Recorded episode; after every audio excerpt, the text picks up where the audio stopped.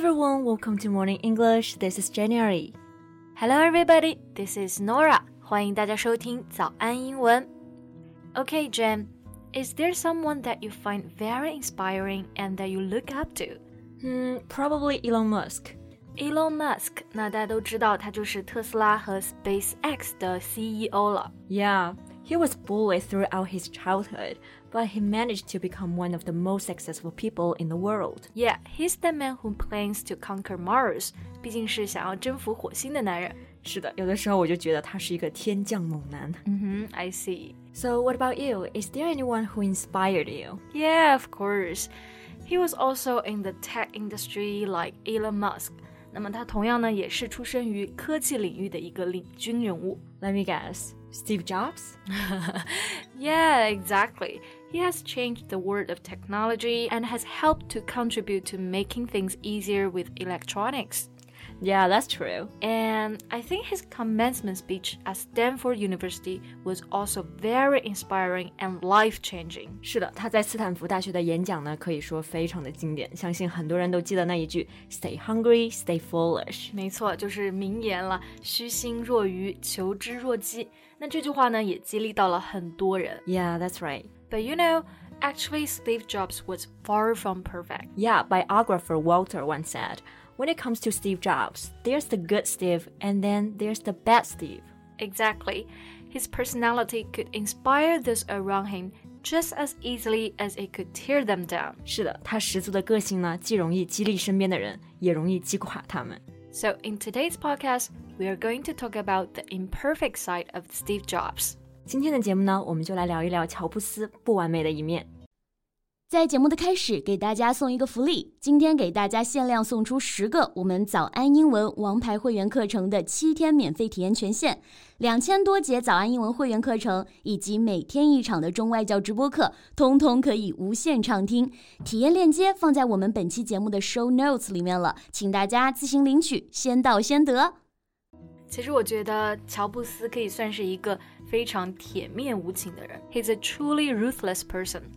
Ruth 这个单词呢，我们知道是悲悯怜悯的意思，在后面加上否定词缀 less, ruthless 就是表示残忍的，毫不留情。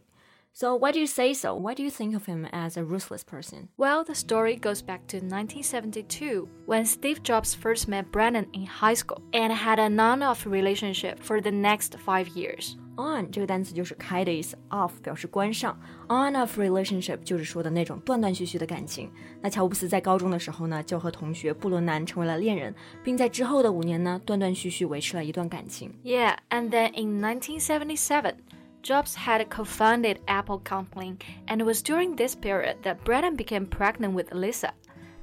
那么在乔布斯刚刚开始创立苹果公司的那段时间呢，他的女朋友当时就怀上了他们的女儿 Lisa. So how did Steve Jobs react to her pregnancy?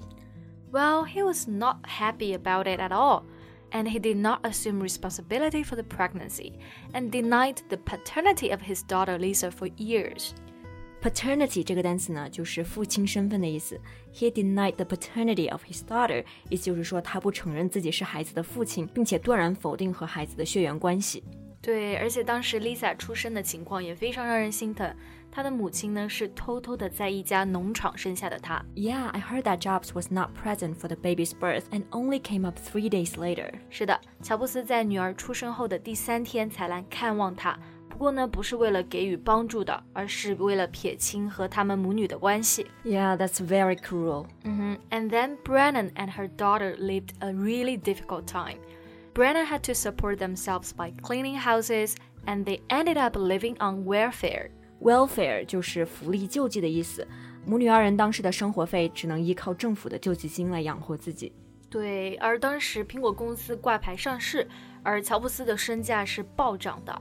Well, apparently Jobs was doing pretty well at that time. Why was he so stingy with his own daughter? 当时乔布斯肯定是不差钱的，为什么对自己的骨肉就这么的吝啬呢？ Well, during Brennan's pregnancy, Jobs repeatedly asked her to get an abortion, but she disagreed and insisted on keeping the baby. abortion 就是堕胎的意思。当时女朋友在怀孕的时候呢，乔布斯就反复的逼迫她堕胎，但是对方并没有同意。Yeah, so many people think that it was a kind of revenge. 所以当时有很多人就觉得这是一种报复。A revenge for keeping the baby? Yeah, because Steve Jobs was a control freak. 因为乔布斯他的性格其实是有一点点控制狂的，对自己的命令要求不容任何的反抗。So Jobs wanted Brennan to pay a price for disobeying. 嗯，是的，有些人是这么说的，因为乔布斯想要让他女朋友知道，违反自己的意愿呢是会付出代价的。不过我觉得 this is just a guess. But it sounds very cold-hearted. Yeah, it is.Cold-hearted 就是表冷酷无情的。的确，如果我们听到这样的故事，会感觉到他有一些冷酷无情，而且这种态度持续了很长一段时间。So what happened? Well, he remained mostly distant, cold, and made Lisa feel unwanted. 他对 Lisa 一直就比较疏远冷漠，让她觉得自己是多余的。Want 我们知道是想要的意思，在前面加上否定词缀 on, unwanted 就是表示没人要的、多余的。And feeling unwanted is definitely not a good feeling. Yeah, and this even going as far as refusing to pay her college fees initially. 乔布斯当时都冷酷到拒绝支付女儿的大学学费。不过我觉得乔布斯当时可能心里对女儿还是有一丝丝的柔情在的。嗯 why do you think so?Well, Steve Jobs named the computer project he was working on the Apple Lisa after her. 他把当时苹果公司的一台电脑命名为 Apple Lisa, 就是他女儿的名字。是的，但是在最开始的时候呢，他不承认这是为他的女儿命名的。Until decades later, Jobs admitted that, obviously, it was named for my daughter. 是的，不过这个承认应该是好多年之后了。Yeah, he ultimately made the situation right.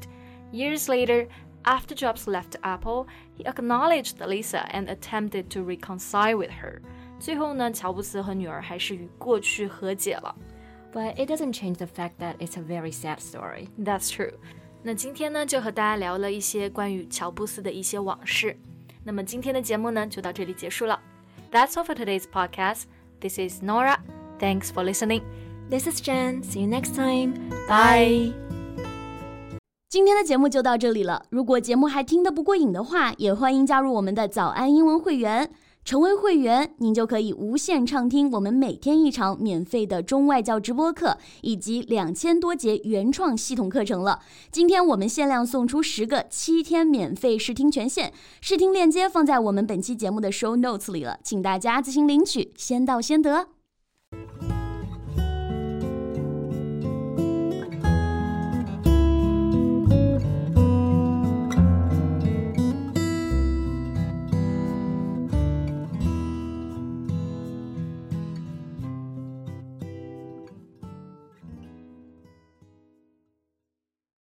This podcast is from Morning English.